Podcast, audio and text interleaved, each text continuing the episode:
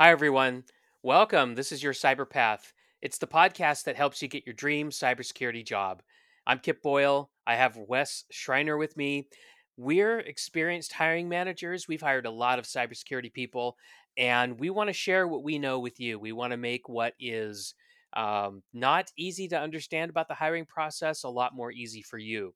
Now, if you want to give us uh, any feedback on on the show, if you want us to answer a question in a future episode, please visit the show page. It's at anchor.fm forward slash your cyber path. That's all one word.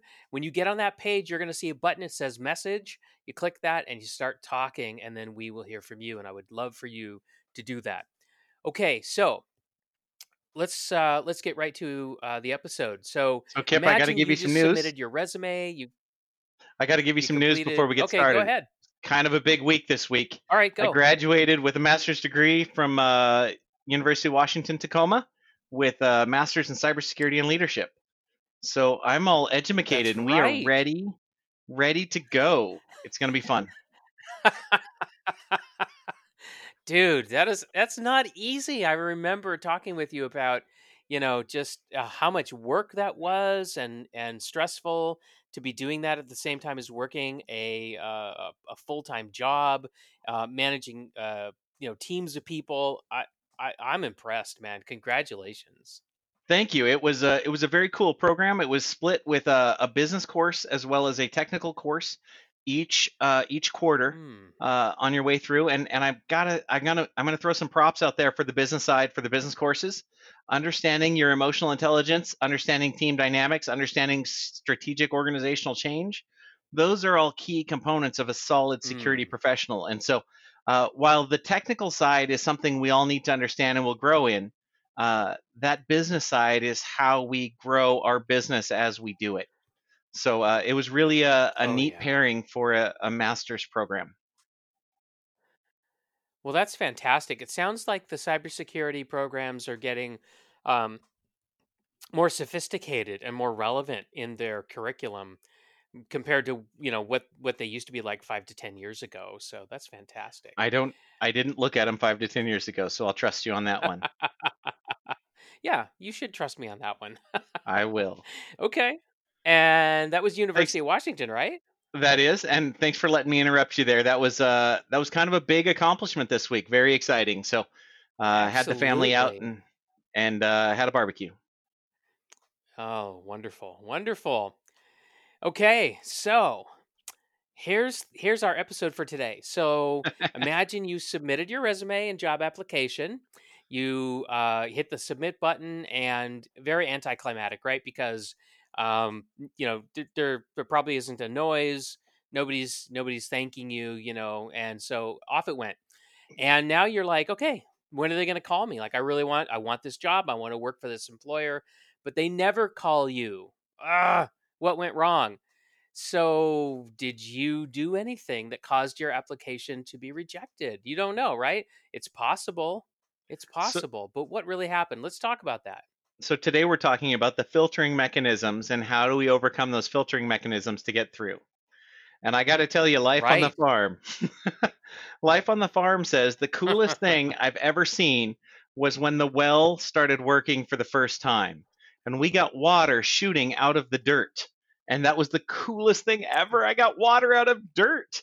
Um, I love that well and, and what it could do, right? Uh, for this city boy moving to the country and then and then living on a well was was one of the coolest pieces. But you need to understand, you can push the water out of the well and you could drink it probably. Um, but have you had it tested? That water has to be filtered before it gets to your, your house, before you start drinking it, because there's all sorts of minerals, there's all sorts of chemicals, there's all sorts of bacteria that can grow in that well. And so uh, mm. after you've got the water coming out and you start to think about plumbing it, you've got to put an electrolysis system or a salt uh, filtering system. Any of these systems are five or ten thousand dollars just to get that water confirmed as clean before it gets to your kitchen faucet. That's if you have wow. your own well at your own house. And I'm sure there are, are, are hackers on this who are going to pipe in and say, "No, man, you can do it for way cheaper. Just just do this, this, and this." And God bless you, thank you, but um, I'm I got a full time job right now, buddy. And so we're gonna we're going to just go with the, the filter system for getting the well water into your house is five or ten thousand dollars and a lot of work. And the same is true in that job application filtering process that we're going to be talking about mm. today. It's a lot of filtering that happens before you even get to the hiring manager, right? Uh, we talked before in a previous episode about how you've got about thirty seconds in front of that hiring manager, or your resume does, thirty seconds to a minute uh, in order to make that decision. But there's a lot of things that happen even before you get to that point. So, so let's take a look.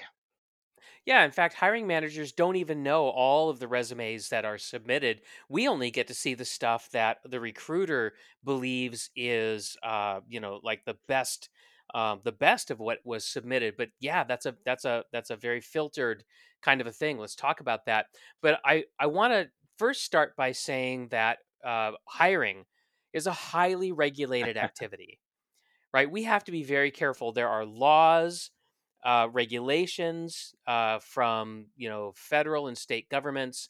There are internal policies, right? Corporate policies that also layer onto this. So there's a lot that we have to pay attention to. And so we do not reject job applicants based on protected status. So, you know, we're not going to filter you out because of your race, of your skin color, your religion, your gender, your national origin, your age, right? A long list. It could be any number of things. Let's just mm-hmm. let's just say that list may change.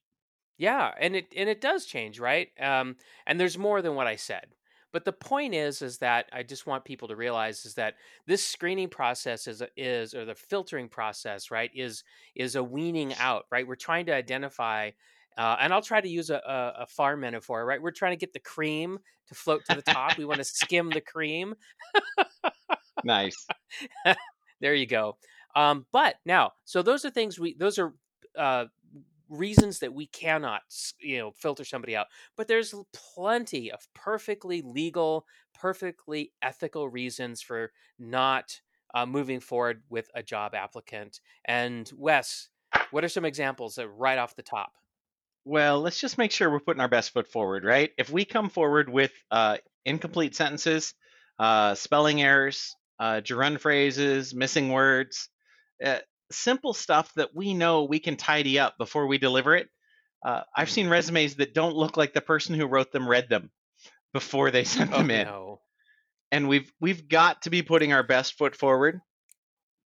Make it easy to read. Make it something I want to read, right?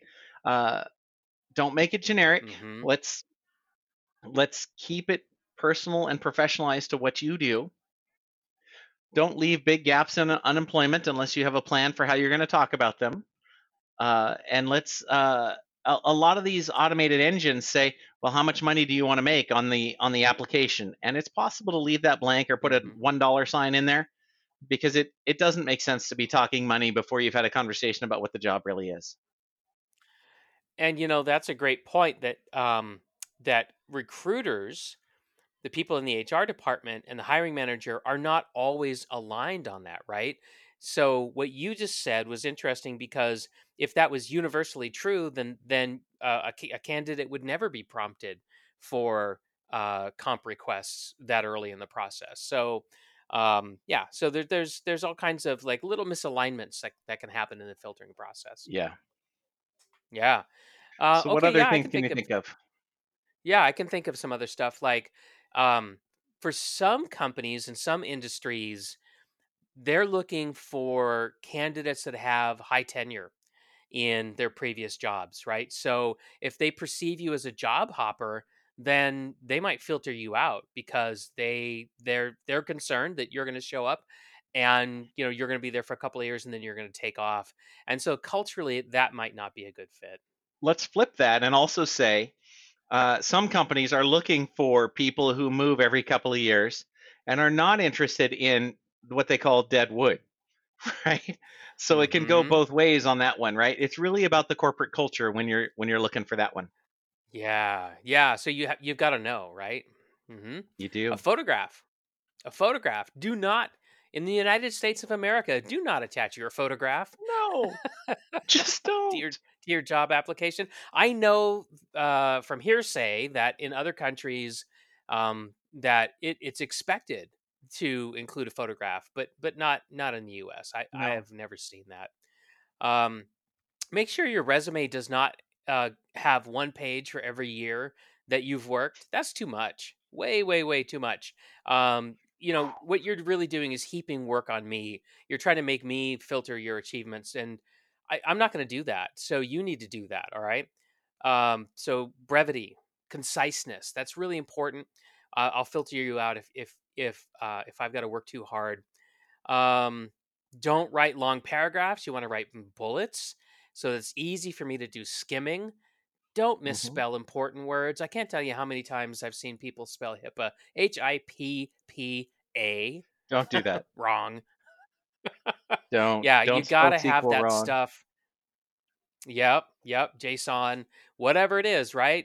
Whether it's an acronym or uh, an actual word that you can find in the in the dictionary, be be very careful about that sort of thing. Um, And then your bullets, right? Uh, we've talked about this in previous episodes. You want to start with an action verb, right? And uh, and the topic has to be in the first five words of each bullet. If your bullets are uh, incomprehensible and dense, then I'm just not going to read it, and you're not going to get credit. So anyway, so those are some of like right off the top stuff. That's t- all of that is totally within your control. So make sure you pay attention to that. And those action verbs with the first five words for topic, uh, please go back and listen to that podcast. Mm-hmm. It's just a couple podcasts ago and well worth it. If that's not making sense to you, spend some time on that, because that is worth its weight in gold. There's some there's some other mm-hmm. reasons we we may we may not get through that are not failure reasons. There's uh, I mean, this is a dynamic environment, right? Uh, change is continuous in the technology space. The The hiring manager may have just forgot to mention that they need to see cloud experience on the resume, right? Oh, so they just mentioned mm. that to the recruiter after the job description's already been published. Uh, now only those with cloud on the resume get through, and you'll have no idea why you didn't get through, right? Uh, it's not on the job description, right? Maybe, maybe somebody with your same name used to work at that company, and and by By luck, you're on the do not hire list accidentally, right? That would be a weird but possible reason, right? Uh, some companies actually filter people based on having too many applications in a short period of time, right? If if you're taking a shotgun approach and scattershot, uh, I'd like to apply for six jobs at this company, some at the director level, some at the uh, technician level, and I'm hoping that they will be able to filter me f- across those six roles.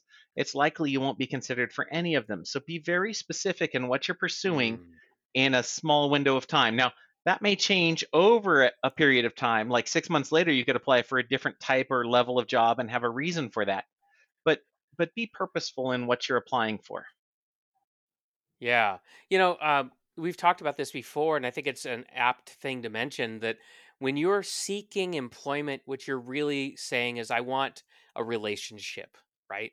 And so the things that you would not want to do on a one-on-one, you know, basis with a with a potential, you know, romantic interest or or you know just like somebody that you want to be friends with, um, you know, don't come off as being desperate, for crying out loud, you know. And some of this some of this stuff, like you know, sh- applying for six uh, jobs all at the same time at different levels. I mean, that just uh, there's a lot of desperation that comes across with that, and that's not attractive.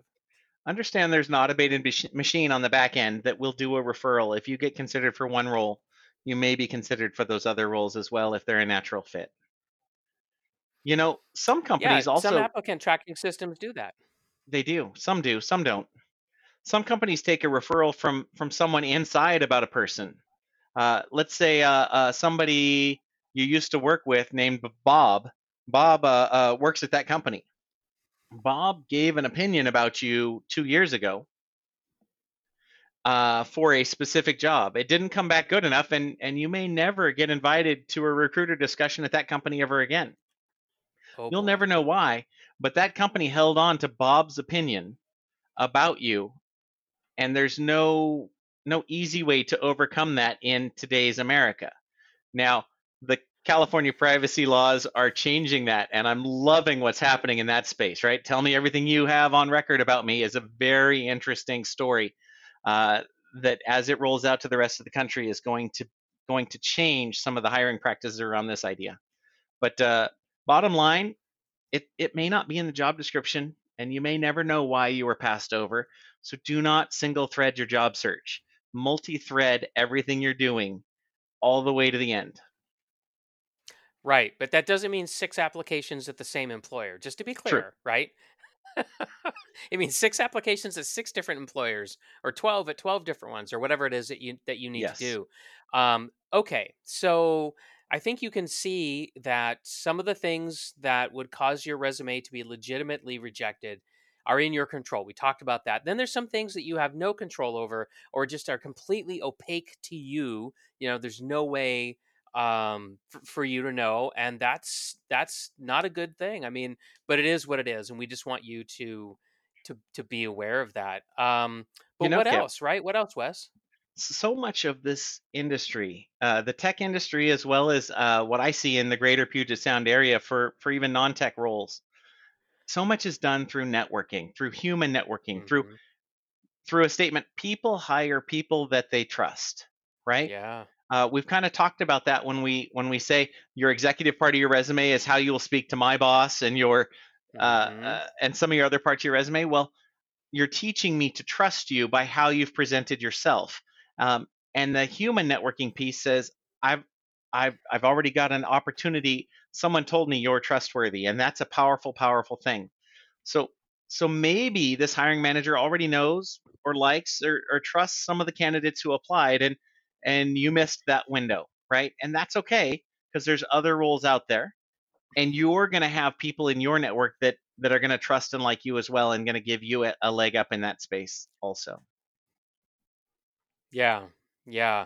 You know, I've seen this over and over again, and as I reflect on my own uh, career, I left the Air Force, uh, you know, over twenty years ago, and every job I've gotten since I left the Air Force was because I knew somebody who advocated for me from the inside of the organization that I wanted to to work at. And some of those people were the hiring manager, and um, and the hiring process was really very simple. Kip, do you want to come and work for me? Yes, please. Okay. you mm-hmm. know, I mean, that was pretty much it.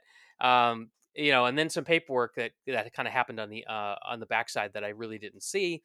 And, um, my goodness, I mean, what, what a blessing that, that is when you're able to work your network, right? People who know you, like you, and trust you. And it makes, uh, getting your next, uh, jobs that easy.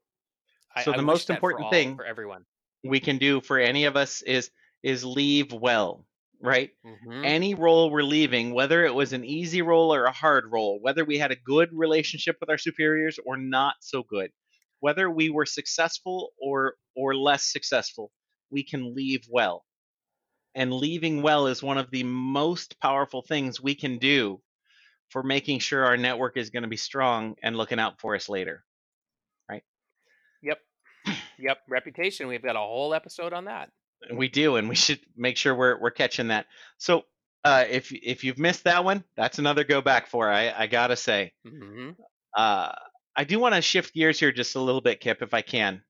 Uh, most yeah. hiring managers don't really filter most of their resumes. I, I don't know that that has come out, but I, we talked about the water filtration system up front. Let's talk about the resume filtration system now, right? It's often done yeah. long before it gets to the hiring manager, right? And an employee, I'm going to call it an F T E or full-time employee application, goes through that artificial intelligence engine and into the recruiter. The recruiter filters for keywords, work experience, and probably some other critical background items. And the contractor may actually, it, that's the F T E role. If you're going in for a contractor role, uh, hourly or, or S O W type work, Mm-hmm. then the path is even longer. So let's talk about what the contractor path is, right? Uh, the agency gets a job description from the supplier management portal of the company. Uh, so company A is, has announced we are going to hire somebody in a contract role. They have a vendor management company or supplier management company they go through. They give the paperwork to the supplier management company. The supplier management company distributes that to between three and twenty different contract or contractor agencies who then get to propose candidates for that role. They haven't ever talked to the hiring manager. All they have is that basic job description to go off and sure hope that that's an accurate one. So based on that information, the agency sifts through the resumes in their database, and they call you and they say, maybe you could be a good candidate for this role. And if you say yes, they do a recruit interview uh, for what they think is likely what is needed, right? Uh, okay, we've agreed that the contractor agency thinks you are at least eighty percent of the job description. Okay, we're going to send you forward into uh, into the job uh, the job application portal. If those twenty agencies each present three people, you've got sixty applicants all of a sudden, right? The, mm. the requisition is closed two days later with, I don't know, forty or sixty applicants in there, and you've got uh, either you made it in that two-day window or not. Then the hiring manager gets to fish through those fifty resumes for some relevancy to what they really wanted to hire a contractor for. Of those fifty that come through, they probably invite two to five for telephone screens that usually last about thirty minutes each.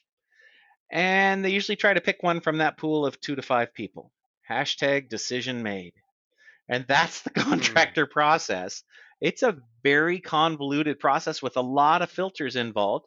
It works for the employer, but it's a struggle for the candidate because there's a lot of places where there may not be feedback coming back to you, and and you just get filtered out of the process.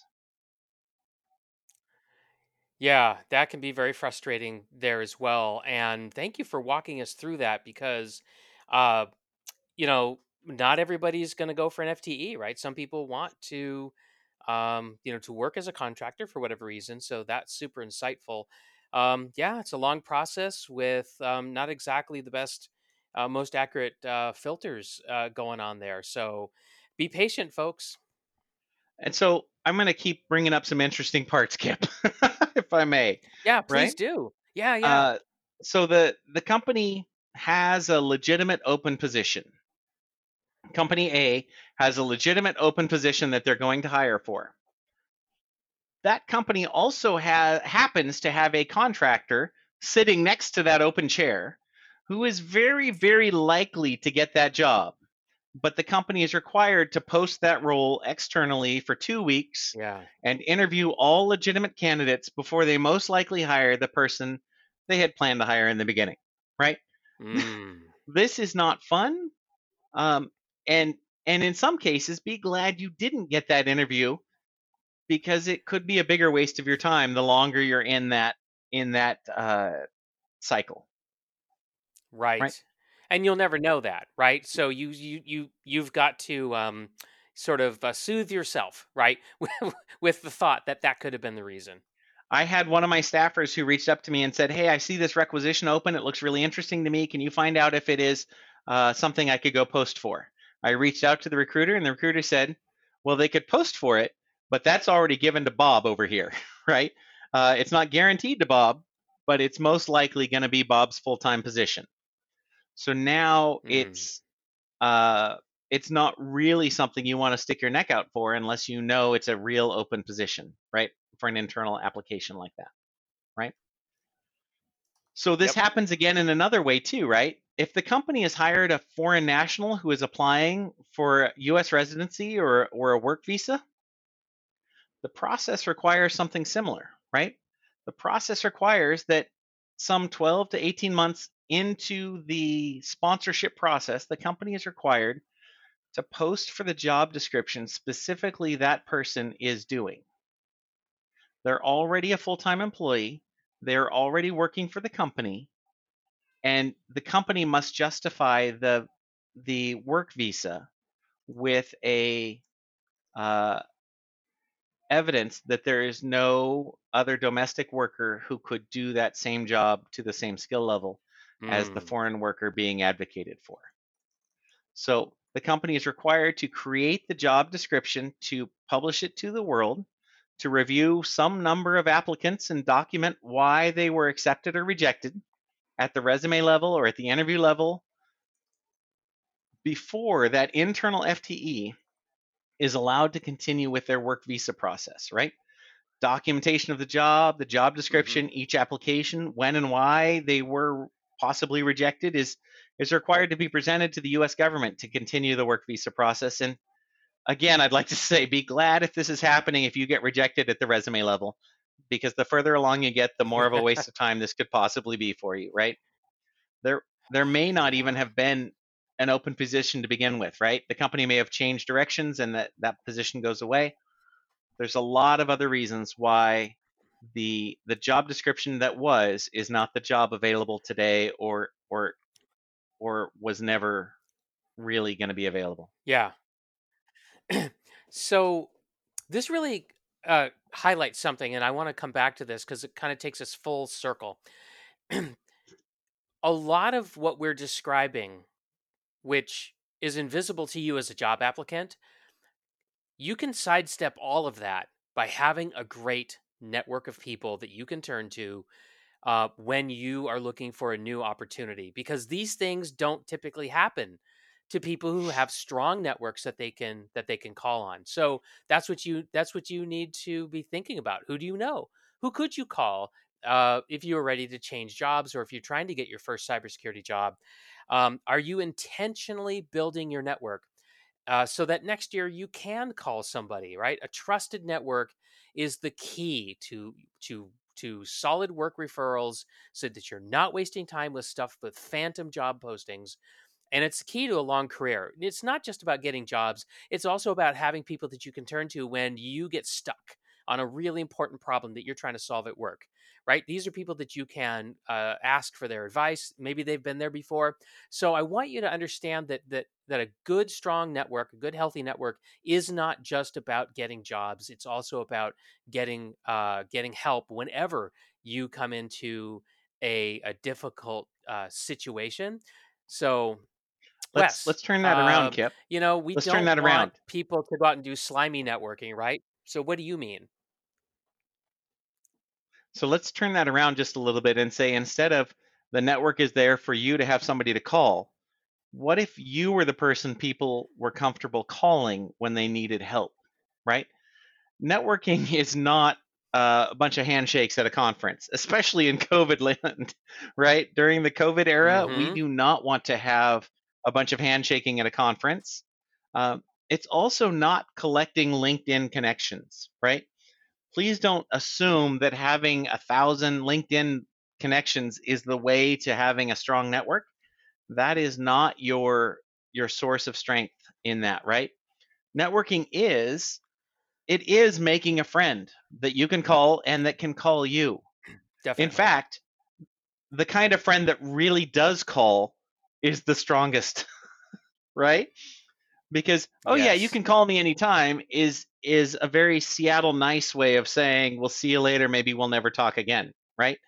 But mm-hmm. actually having a friend who calls you or that you call is is a powerful, powerful thing, right? Uh, networking can also be creating a memory or a connection that causes a shared and mutual interest in success, right? Mm-hmm. You and I are creating a podcast together. We've been doing this for some time now. We have a shared mutual interest in, in our success for this podcast, but you also mentor me in other places in life as well. So I find that's a really powerful relationship to have. And, and that's a network that started by me uh, working with Josh and Josh saying he knows Kip. And I said, well, can I go with you to lunch? And so that's right. That's absolutely correct. And I learn things from you all the time as well. So it's really a two-way street. And, um, you know, we've got to be prepared to give if we want to receive.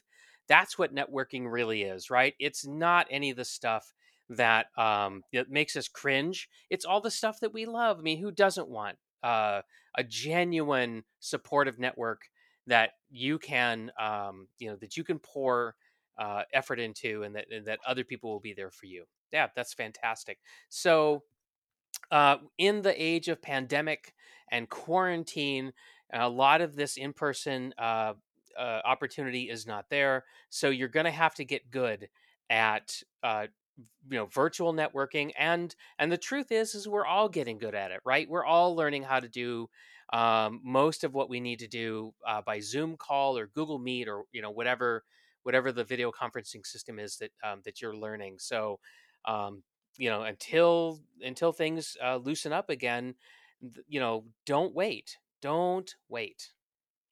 There are plenty of industry events that are still happening in the evenings, uh, whether it's an I S C two or an I S S A or a, a ISACA yep.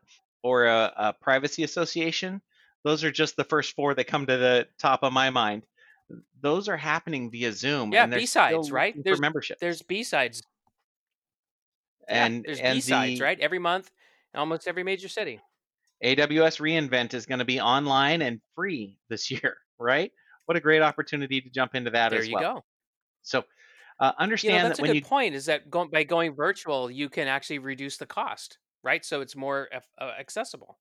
When you go to these events, when you engage, you're there to help others. You're there to be a resource to others. And in the process, the resources will come to you as well. Definitely. All right. Well, we're coming up on the end of our episode. Um, any final words, Wes? Just that understanding the, the well water filtering system is hard, and it, and it takes an expert, a person willing to, a smart person willing to apply themselves to get to fresh water. And the same is true when we're trying to find the right job for us. We've got to apply all of the skills and abilities we're going to be bringing to that job in our job search to make sure that we get the results we're looking for. Yeah, and then we can have water over the long haul. Outstanding. Okay, everybody, if you liked our podcast episode, then you should consider signing up for our masterclass, where we go way in deep, uh, in depth with uh, topics like this and topics we haven't even gotten to yet on the podcast. The masterclass is called How to Get Your Dream Cybersecurity Job as Told by Hiring Managers. And back in April of twenty twenty, one of our students got his dream cybersecurity job before he even finished all the lessons. I I was very inspired by his story. I think you will be. If you want to check it out, go to yourcyberpath.com forward slash Steve, S T E V E, and check it out. He'll tell you about it in his own words. So until next time, remember, you're just one path away from your dream cybersecurity job. See you later.